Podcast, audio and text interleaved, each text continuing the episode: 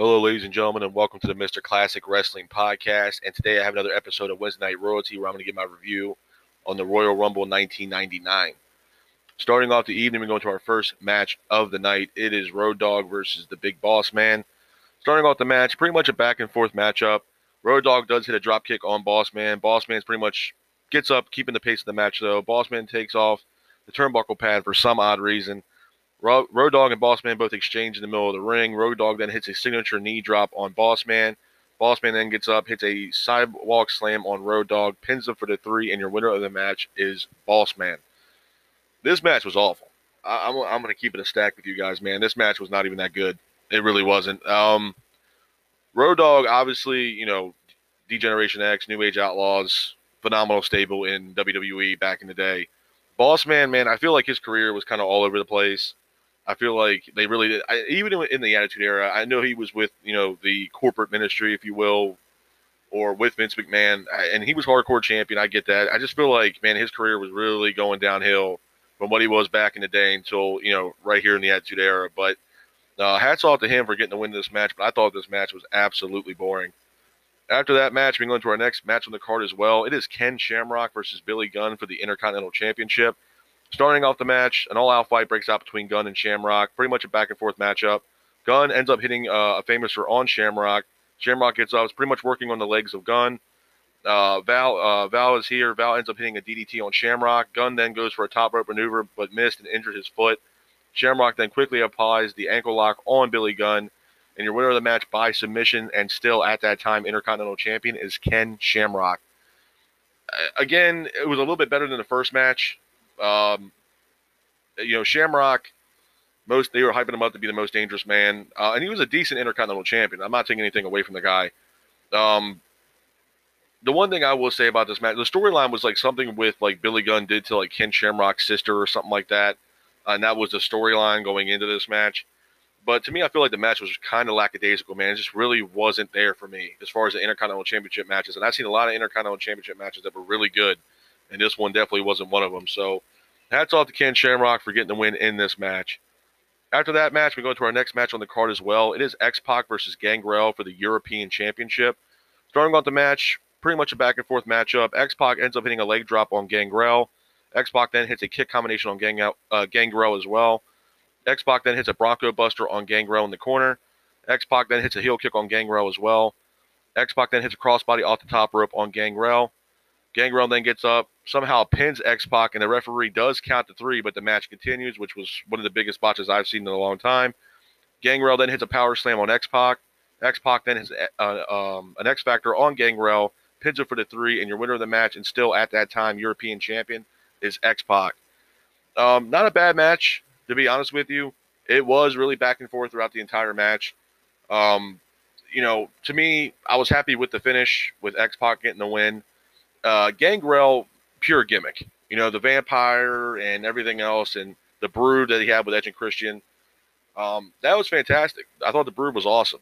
I really did. I thought the brood was great. The theme music was awesome.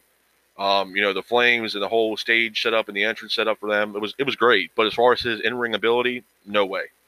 I'm sorry. I, it was just pure gimmick, man. I put him in the lines with like Disco Inferno and stuff like that. It just wasn't.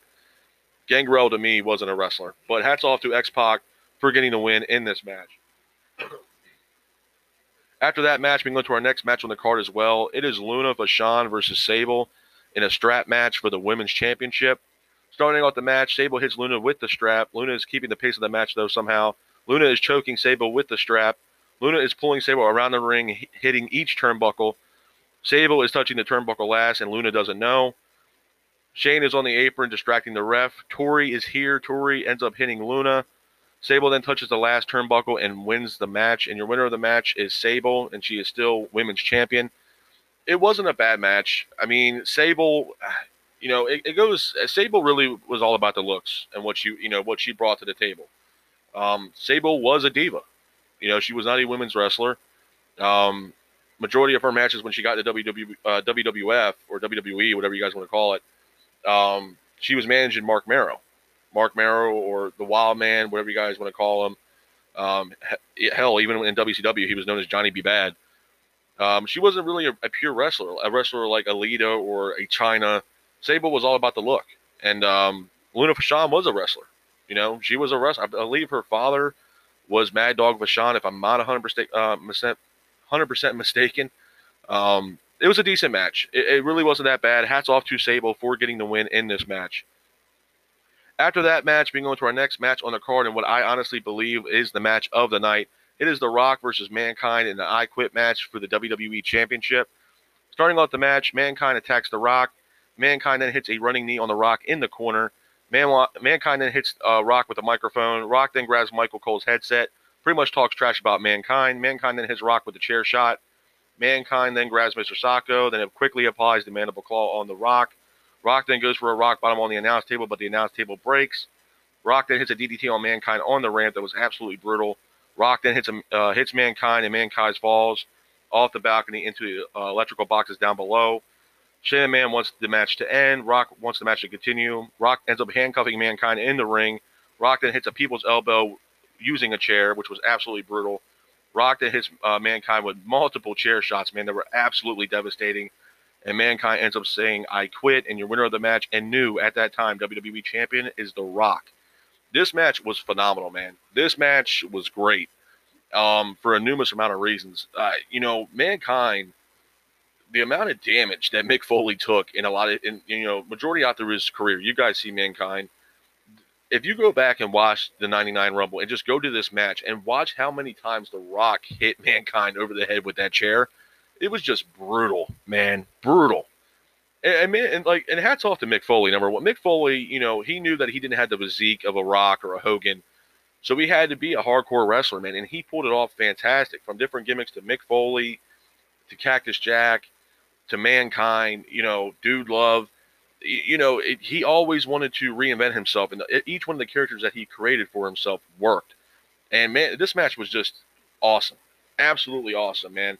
Um, this to me was definitely the match of the night on this card for me. This match was absolutely awesome, man. If you guys have the network, go back and, uh, and check it out. It is uh, Mankind versus Rock and I Quit match at the 99 Rumble on the network. It is absolutely an awesome match, man. It really was. Back and forth, some hilarious moments with the Rock on the microphone, uh, on the microphone, man. Just funny stuff. Very good match, very entertaining. So hats off to the Rock for getting the win in this match. After that match, we can go into the main event of the evening, ladies and gentlemen. It's the men's Royal Rumble match of 1999. A couple interesting side parts about the Royal Rumble. Stone Cold was entrant number one. Mr. McMahon was entrant number two. Um, the Rumble was really good. Chyna was actually entrant number 30 in this men's Royal Rumble. But uh, Mr. McMahon ended up winning the Royal Rumble uh, for 1999. It was a decent Rumble. It really wasn't that bad. Um, but it wasn't the greatest. I can honestly tell you that. But it wasn't a bad Rumble. Obviously, the storyline going into this was Stone Cold and Mr. McMahon, one of the biggest rivals in professional wrestling of all time. Um, and that was pretty much the storyline going into this Rumble. But as far as this event, like I do with every single one of these shows, I always give these shows a rating, man. I'm going to give this a four, maybe a five at best. And the reason why, and solely for me, was the Rock versus Mankind match. That match was phenomenal, man. Uh, every other match on here besides that match was awful the the card was awful, and the, the main match that saved this Royal Rumble for me was Rock vs Mankind in that I Quit match for the WWE Championship. Other than that, no. Whoever booked this, besides that match between the Rock and Mankind, I don't know what the hell they were doing. I really don't. Road Dogg versus Boss Man was an absolute snooze fest. They didn't do a damn thing for me. Ken Shamrock versus Billy Gunn, it was a decent match, but again, man, an absolute snooze fest. You know, it just was, man. I just feel like the passion wasn't there. X Pac versus Gangrel, snooze fest. You know, and, and it goes to show you how long that European Championship actually lasted in WWE. I mean, look at the.